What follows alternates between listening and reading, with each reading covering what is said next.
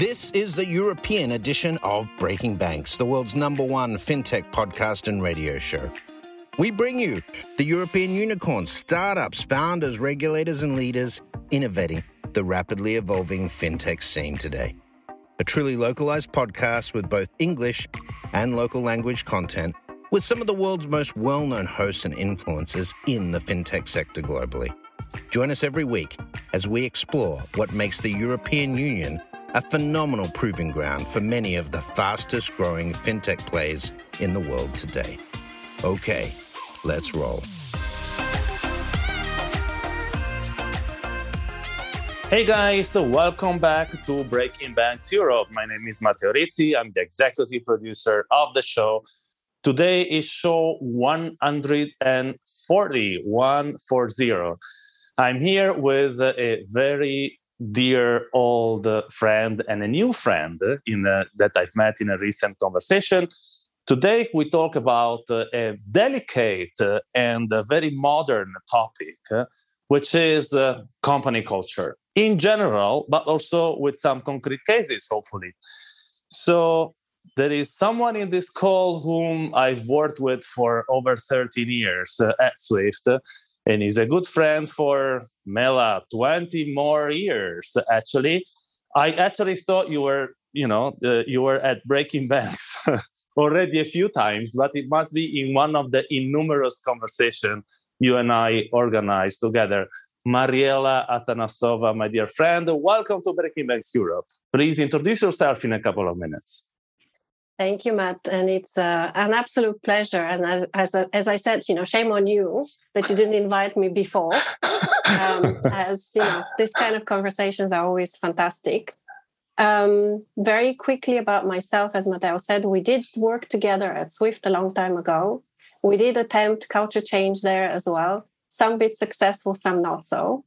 Um, as our as innovators and as rebels in the organization um, I am a professional facilitator, and as a facilitator, a lot of the things I do is try to change how people work together, and that inevitably puts me sometimes in positions where culture becomes a challenge. So I'll leave it at that and leave some space as well for Betty. Thank you, madam. And um, Betty, Betty and Sinalish, uh, you and I sort of crossed each other as often, uh, you know, uh, happens uh, through LinkedIn and, and social media. And then I got more and more interested in in, in your work. You have uh, then you and I had a conversation, and after the conversation, I said, mm, "This is like uh, gas material for uh, Breaking Banks." And here you are, Betty. Welcome to Breaking Banks Europe. Thank you very much, Matteo, for having me this morning. Very excited to talk about culture, uh, a topic that I have been through difficulties and love and through my own personal journey. I am a talent acquisition specialist, a recruiter, headhunter, working investment banking for over seven years and have worked in financial services for over 15 years. Um, retaining talent, attracting talent, and really trying to create good cultures and combining uh, good people to good places to work. Um, so this is what I love, and this is this is just a brief of me. Great. So actually, let's start a little bit from uh, the basics. Okay. So I would like to know, and you know, starting with Mela, since when uh, you know to- uh, installing a good culture in a company sounds like common sense, right? Right now, and and it should be common sense uh, since uh, you know the inception of business, right? But that might not be the case, and it doesn't seem like talking about uh, uh, you know culture in a company or culture associated to business uh, is something that is uh, you know super old in terms of uh, an argument or a topic uh, that we talk about. So since when why and what is inside this big this culture with the big c sort of domain? Mela um, so i guess you know culture has always been part of making a business. It's just we didn't call it that way. So everybody who has started a business always has thought about what do I want my business to be like? And that's basically the beginnings of defining a culture. Um, what has made the topic a little bit more prominent, probably in recent years, and recent is the next, the last 10 years probably, is the fact that most of our organizations are going through some sort of a um, transition that requires a change of what we may have considered is the way we wanted our businesses to be and the way they need to be. So there is a friction that has made this conversation a little bit more prominent. And what you're seeing, not so much that culture has become a topic, but the purposeful design of social things in other systems has become more understood as an important element. And I would say actually it's still very early ages in business. And I don't think many organizations really understand how important it is to be purposeful about it, to really think about how and what kind of culture do they design and for what reason. Um, it still kind of happens. And then there comes a moment when it doesn't quite work and you have to change it. So I think culture change probably is more of a topic than culture itself nowadays. Yeah, I completely agree with you, Mela. I I think that is in the last 10 years probably is where we start hearing about what's culture and why it's so important. And the reason probably is behind is because we're changing, the generation change. The baby boomers and the X generations, where I belong, by the way, we we used to try to find a job and just just get the job no matter if you connect with the company or no matter if you really love or the why of the company or the values or anything else you just want to get your pay. And and that was a culture. Like that was a culture back in the day where you just work for the money you finish work you get out. And we never have as employees a word where we could have opinions or we could uh, maybe change uh, jobs easily in the last couple of years with the millennials culture these these are the people that revolu- like literally is a revolution this this new way of work because now they think that the most important thing is not the money but the purpose and not just the perks but what can we how can we change the world? And now the opportunities are becoming massively uh, for like have increased immensely. So obviously people now not only work for just a paycheck, but actually work for a purpose. And, and that's the change. And that's why this becomes so important these days. And that's what we're talking about it. And that's, as you said, Mela, the most important is that we're talking about it, but most companies, and we're still having 70% of people that is unhappy at work, is because most companies talk about culture, but they're not really building a culture how do you like uh, actually this is a question that uh, you know we didn't talk before but uh, it, it, was triggered by something that mela and betty just just said. How do you figure out that uh, there is a problem in a company? You know because one typically is when uh, when you have a like a, a mix of uh, all the new cult, you know culture or all the new type of employees or you know the, i when uh, when you were talking uh, betty i indeed i am the oldest in this course so i can talk uh, like the you know old guy talking about all times. And uh, it is true that especially in italy you know in some of the more traditional uh, working environments there was this culture of the safe place it was called the posto sicuro you know? So it, the, the and and uh, nobody would have wanted to live it. Actually working in a public administration or at the bank in my italian culture when i came out from university was a thing. It was an aspiration. So my the parents of people of my generation would have been proud of seeing someone like me coming out from a university and having a place that was uh, safely paid uh, for the rest of my of my life. And there are still a lot you know i'm like 52 and something. So in in theory you know if i was an employee i still had uh, you know a good 15 to 20 years in front of me of work. That is still the mentality from some of uh, people of uh, of my age. And maybe you know at, at one point uh, the new generation comes in and the two values are completely different, right, Nella? Yeah, actually, funnily enough, I'm working at the moment with um, countries of the ex Eastern Bloc. Um, so, you know, uh, and and for them, unfortunately, the model is still what you're saying. So a, a, good job is public administration. A good job is a bank. A good job is a job which has security. So it's not only a generational thing. But coming to your question, you know, of what what's the problem? Um, there are two mainly. One is um, a friction that exists between the culture and the business. So some cultures are no longer conductive for the kind of business you're trying to do. And second one is a friction between the people and the culture. And so when you know the, the, the people in the system have expectations that are not aligned with what the culture is, then that creates another problem. Um, dissatisfaction, you know, there's so much people that are disconnected from their work that um, go and show up but don't really belong.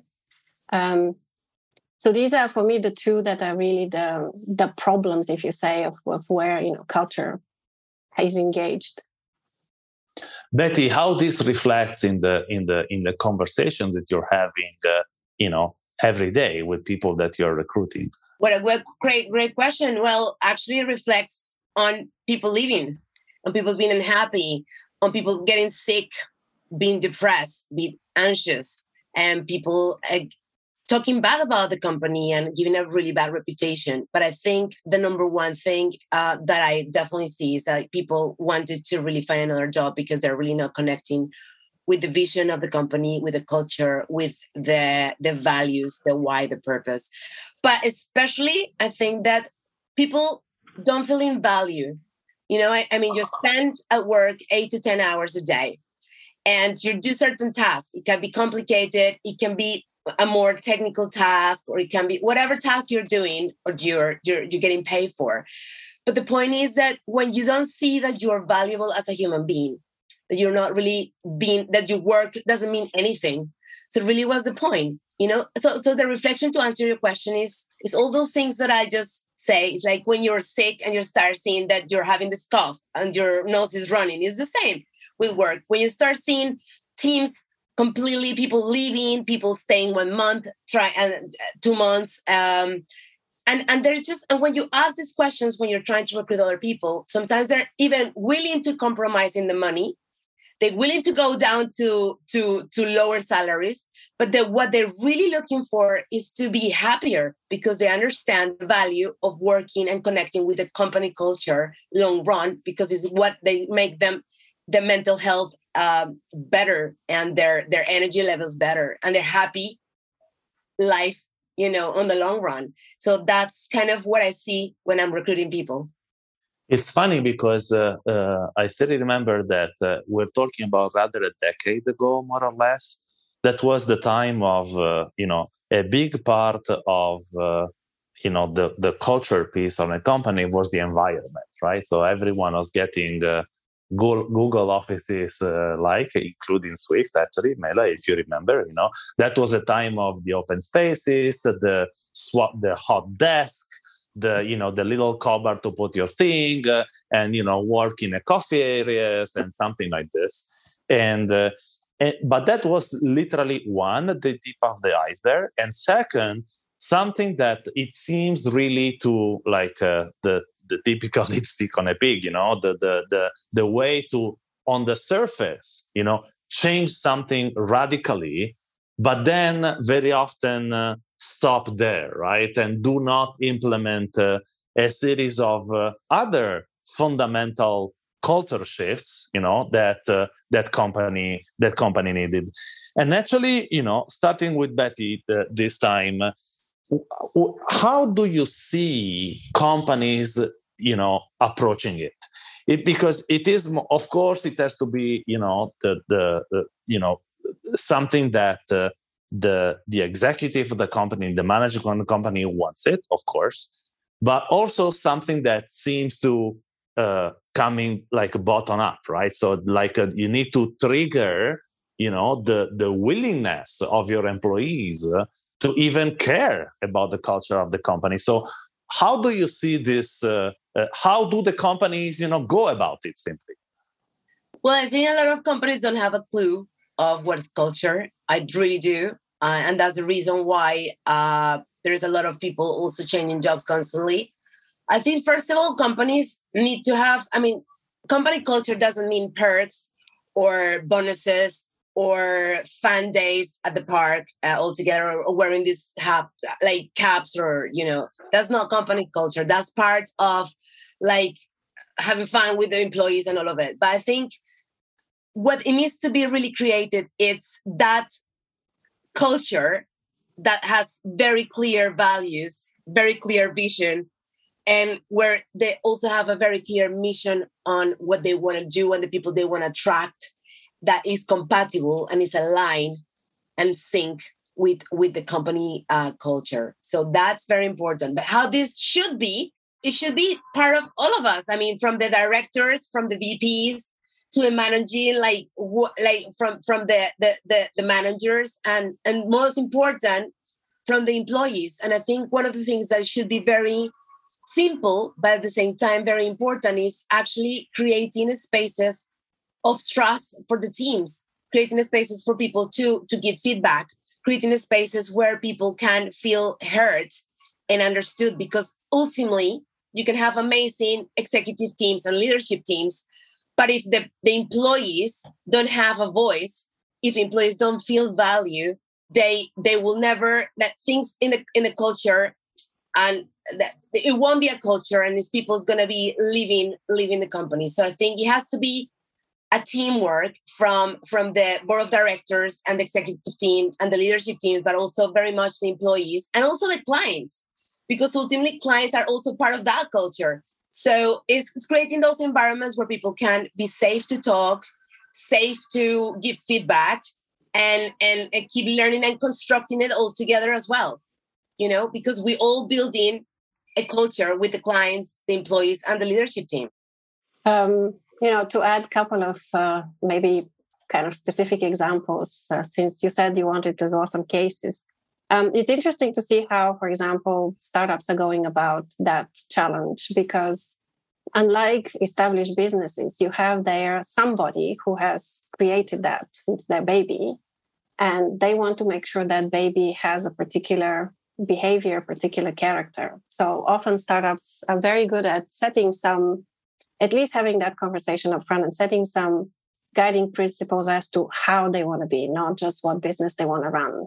And so, one example is uh, Valve, for example, the gaming company, which has set a number of rules for themselves, saying, you know, we want to be this kind of company where people have a choice of where they work, what projects they work on. But then they they went and they created their manifesto, which is a fantastic document to read to start with but also you know literally um, symbols in all of their environment about how they want people to be. Um, and that means you know every single piece of furniture in the office has wheels. Nobody has any assigned job or team or reporting lines. So every morning when you go there you can literally wheel yourself wherever you want and work on whatever project you want.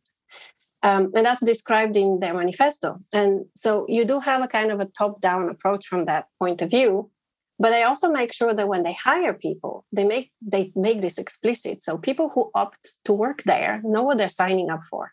So you have this sort of alignment of the top down so the principles that are set the direction that is made the space that is created but everybody else that decides to go there.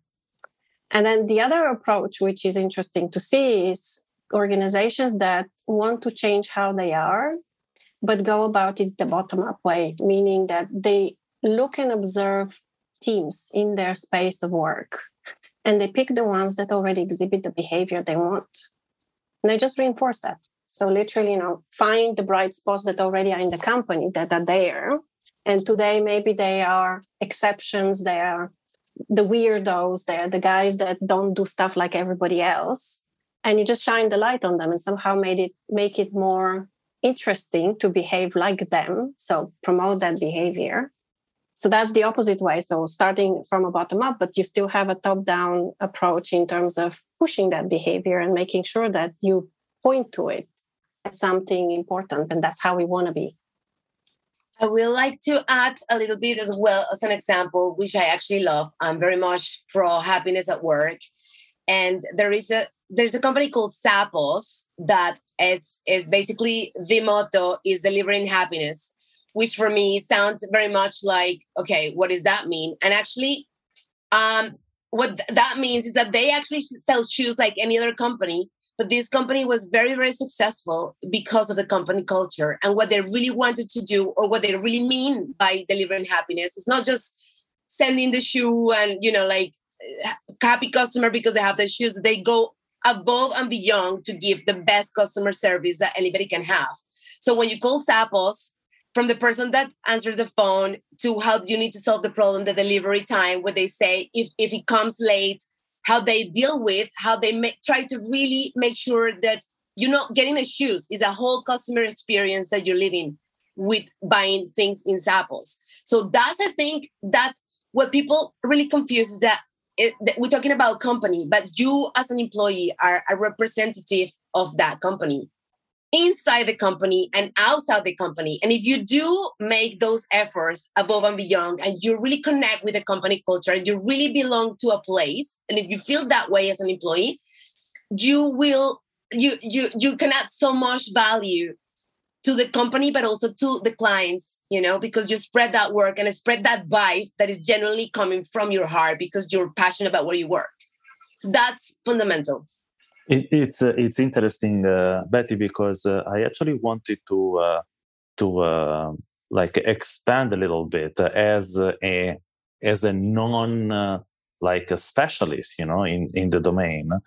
you just talked about like the culture of a company like Zappos in in the customer experience, right, or in the customer service.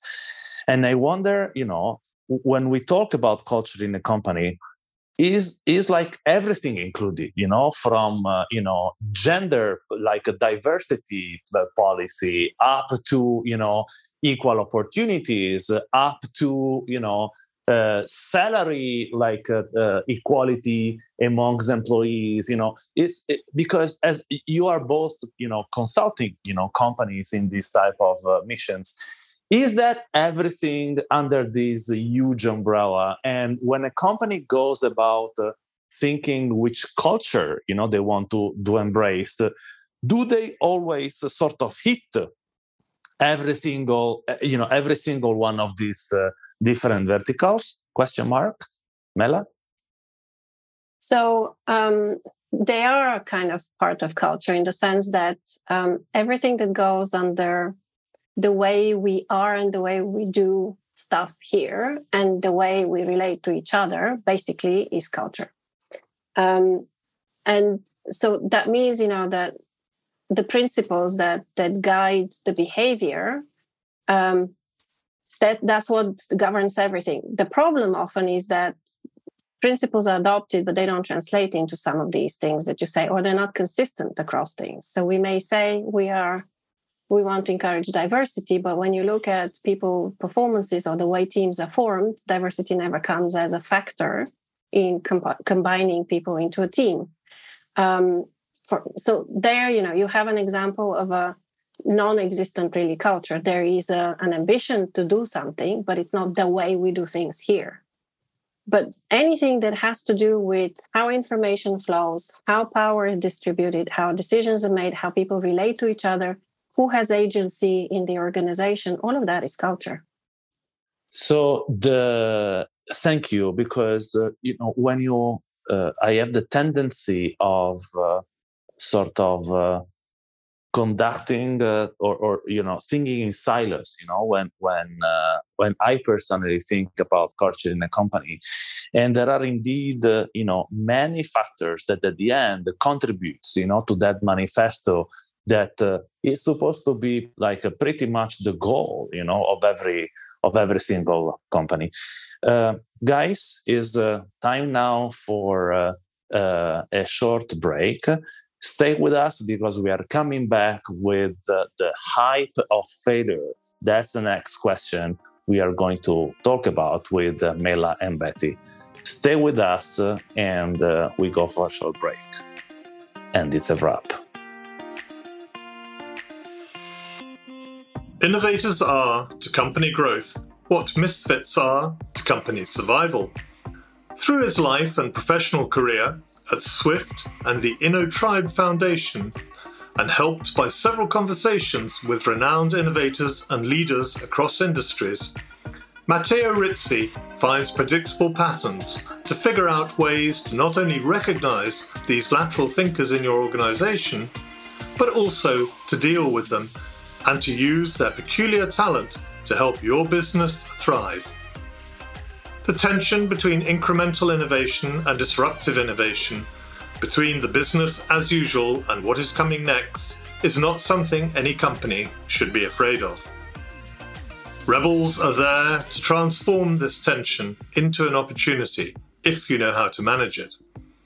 This and more are covered in his new book, Talents and Rebels Dealing with Corporate Misfits. Available as an ebook or in hardcover from Hoepli Editori, Point It, and Amazon.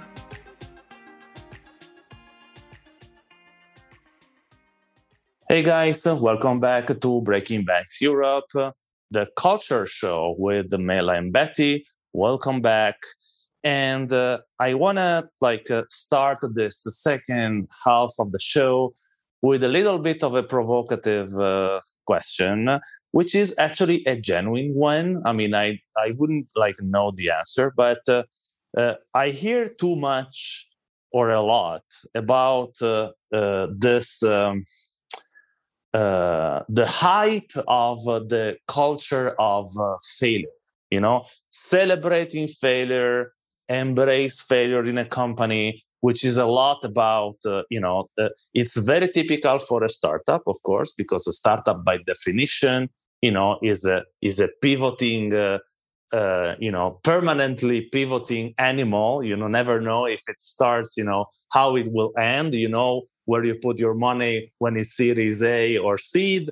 You don't know where it or or how you know they will they will survive but there are also these very large organizations who you know the certainly because uh, you know there are fancy consultants uh, nice uh, keynote speakers uh, that talk about failure. But then i heard uh, um, you know some of the i unfortunately i couldn't like put put the, a name of the person. I say hey you know too much failure is not good because sometimes failure is just a failure right? So the the but it is true that uh, there are a lot of companies not only swift by the way for which failure is not an option has been you know for a long time their uh, their uh, their motto.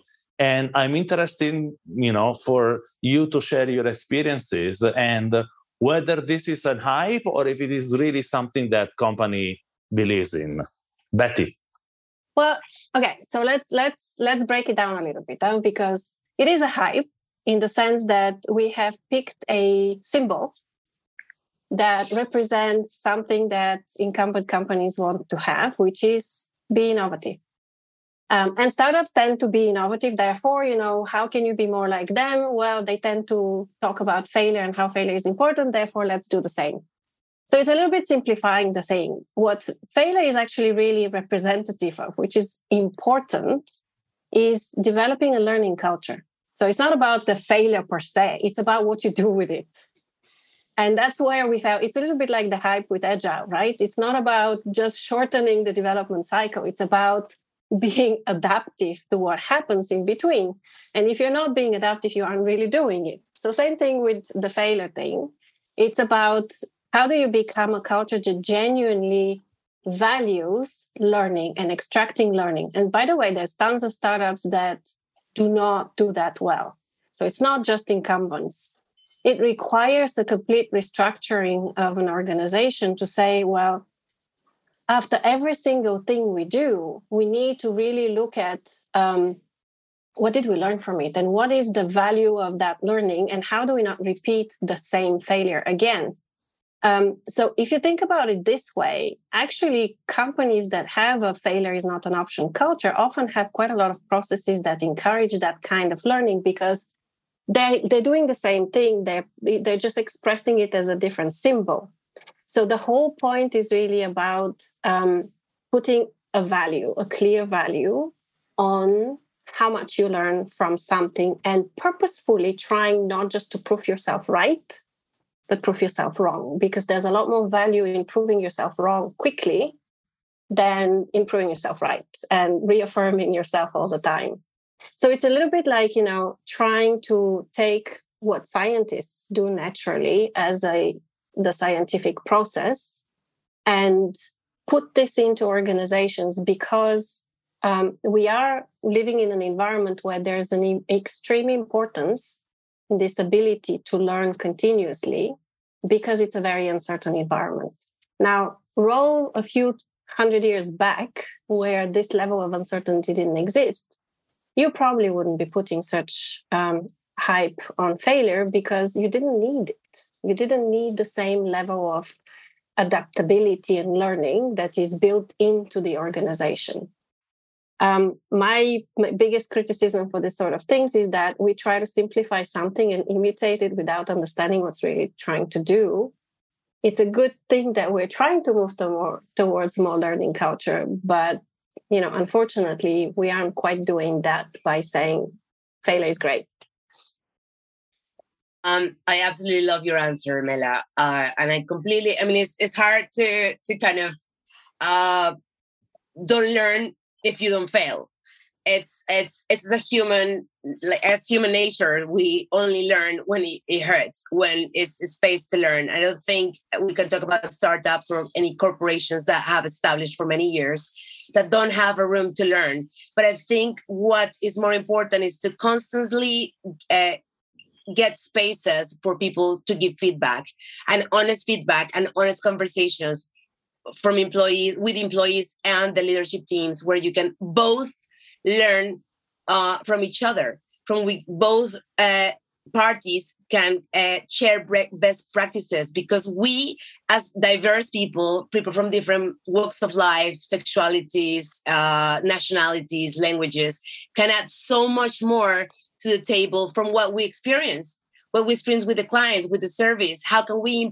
imp- improvise? I think it's very important to as, as a company to always keep uh, not necessarily failing, but not, not necessarily you have to fail to learn, but actually try new things, open spaces to, to have those conversations so you can keep improving, not only necessarily failing, but actually getting better and better and better on, on creating a, a, better culture and a better space to work.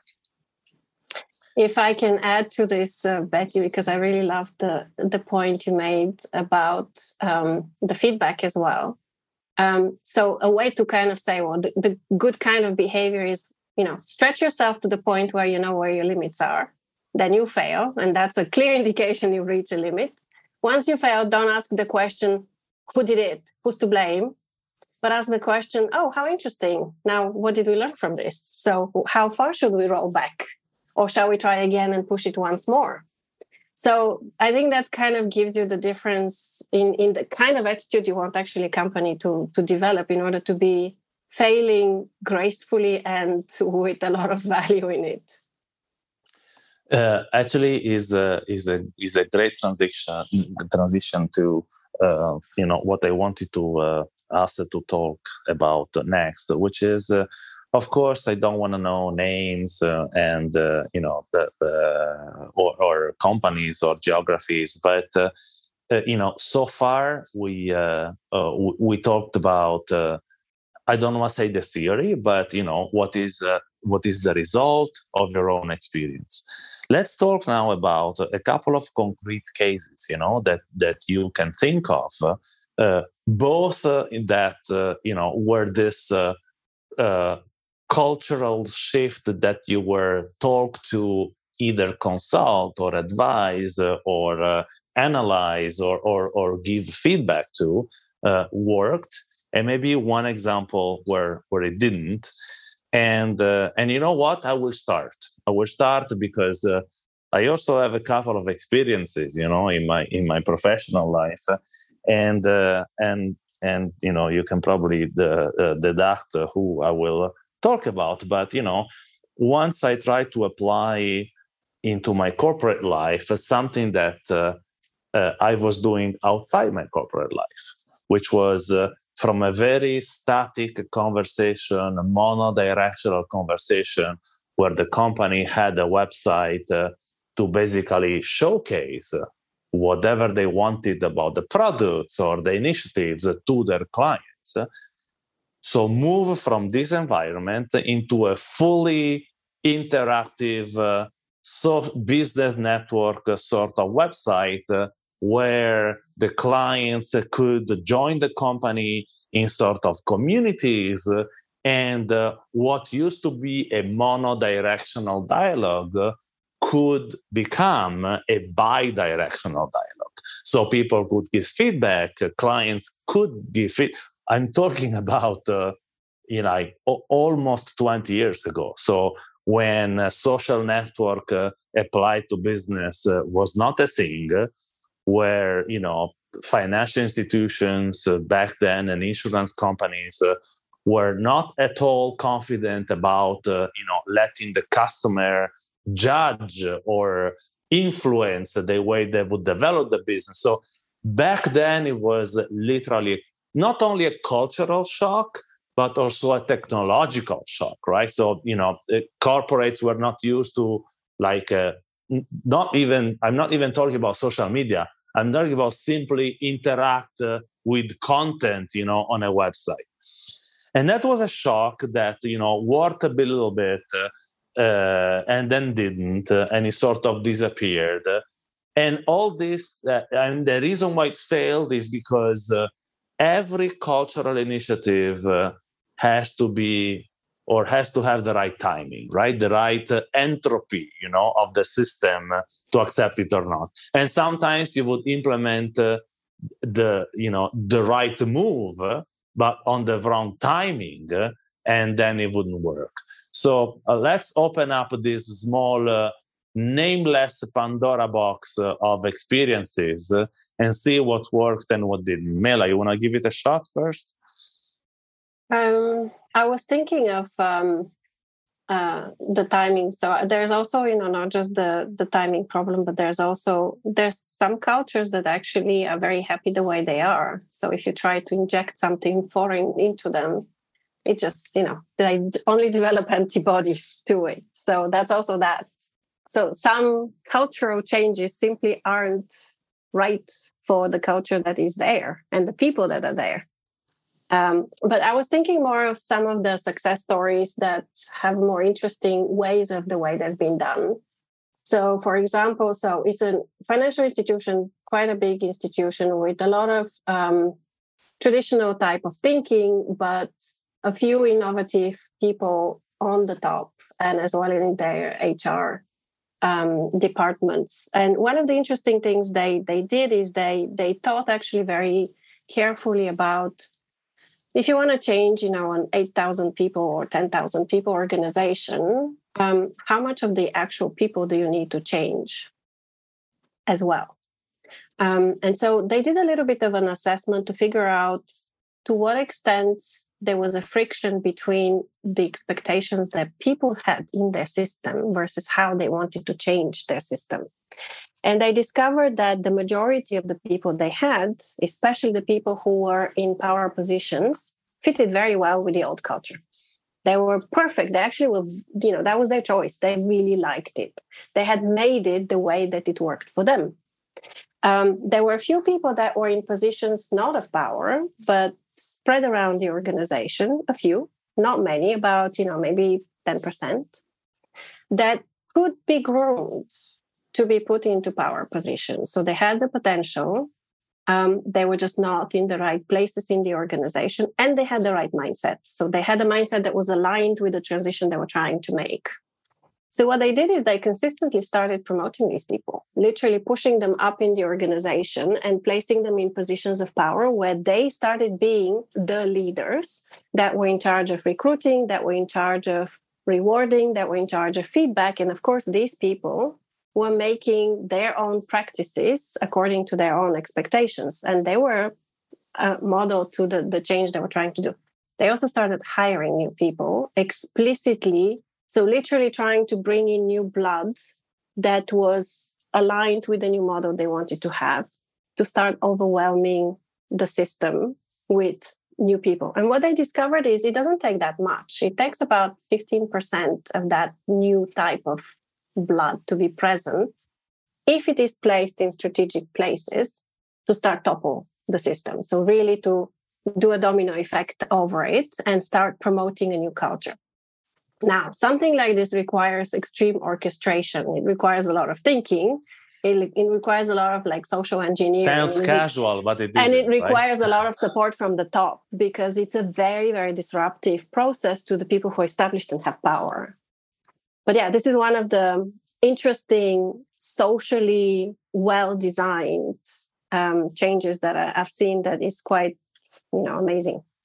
I will give an example that actually I I love Simon Sinek, which I'm sure you're familiar with. Uh, he is one of uh, the people I really follow. I lo- love following his work and leadership. And he was giving this example, very simple example, but actually touched my heart because I I think that it doesn't it doesn't have to be a big corporation a big name. It can just happen in in the small places where you create that culture. I mean I'm, the example i'm giving it's uh, the four seasons and he actually talks in one of his videos about this example precisely. He was actually traveling in america and he was staying at the four season hotel and this barista was serving his coffee and he asked him how he was uh, and, and, and served the, the best coffee and he actually put a lot of love into making that coffee and serve it perfectly well. And and that interaction and that making simon feel that good. And so simon was very surprised because he was like oh my god this guy is making this coffee for me. And then he asked the question why makes you know why makes you feel so a bit this morning? And and the answer of this person who was making the coffee this barista person said because I'm working at the Four Seasons, and in the Four Seasons we care about our customers. And and I love this example because it doesn't necessarily have bigger training uh, programs, but making few people value. That same person then told Simon Sinek that he has another job where he could not do the same because they didn't allow him to talk to customers, they didn't allow him to serve the coffee certain way, they didn't allow him to really put the extra customer service part and obviously you can see the difference between two like th- the same person and how that person behaves in one place and the other place. And and the, the reason is how they feel as human beings as well. They feel value they feel listened they feel like they can also add value to to like they they they feel that they belong to something bigger than a job. And that's the answer. And i love this example because it's a very simple task in theory to make a good coffee. But the most important is not the coffee is how you make people feel when you deliver a service. How you how that that service uh, comes across how you you come you come with a smile with an attitude. And it, it's not just about you but it's how you feel within that company. So that's massive and that's what i wanted to share this example. So the i was thinking that you know what what could be the drive or what could have been or what are the drivers you know that are uh, making this uh, need for uh, a culture structure or for a better culture structure in a company are?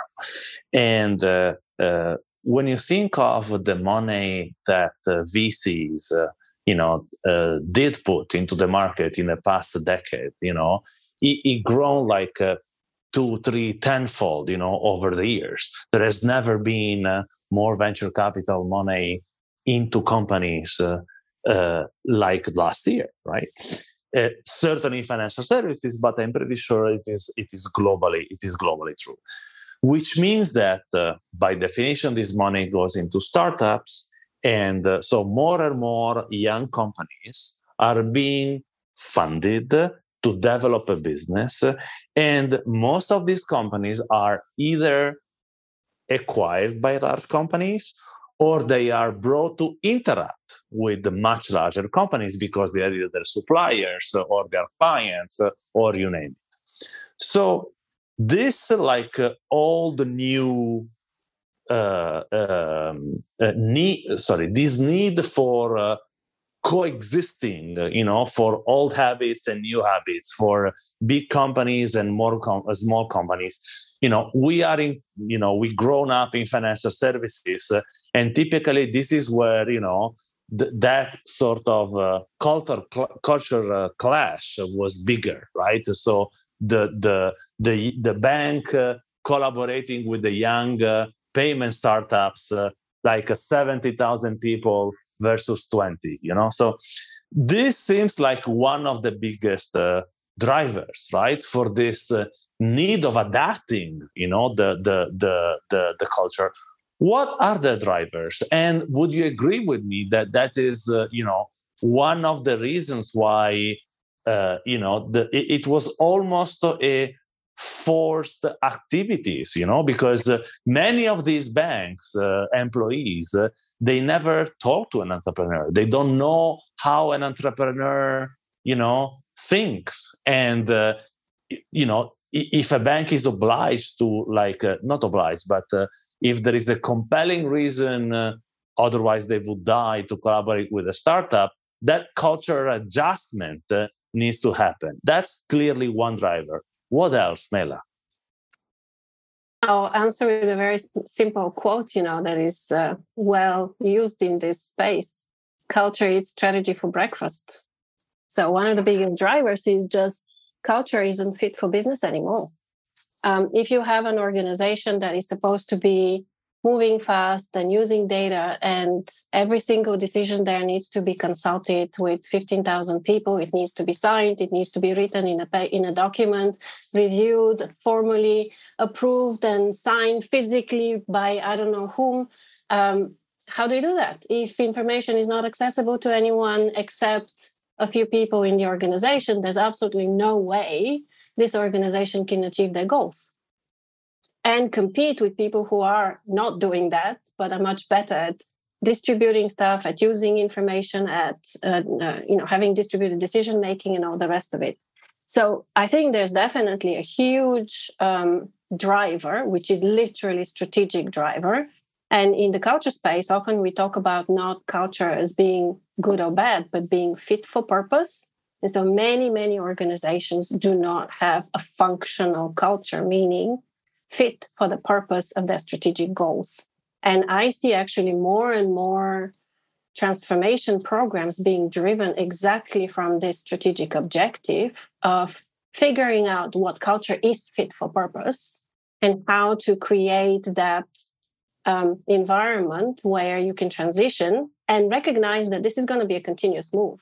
So it's not like you're going to do it once and you're going to fit it and now it's going to be fixed forever uh, you need to keep changing it because it's likely your strategic goals are going to keep changing. So definitely, I would see that as one of the big drivers.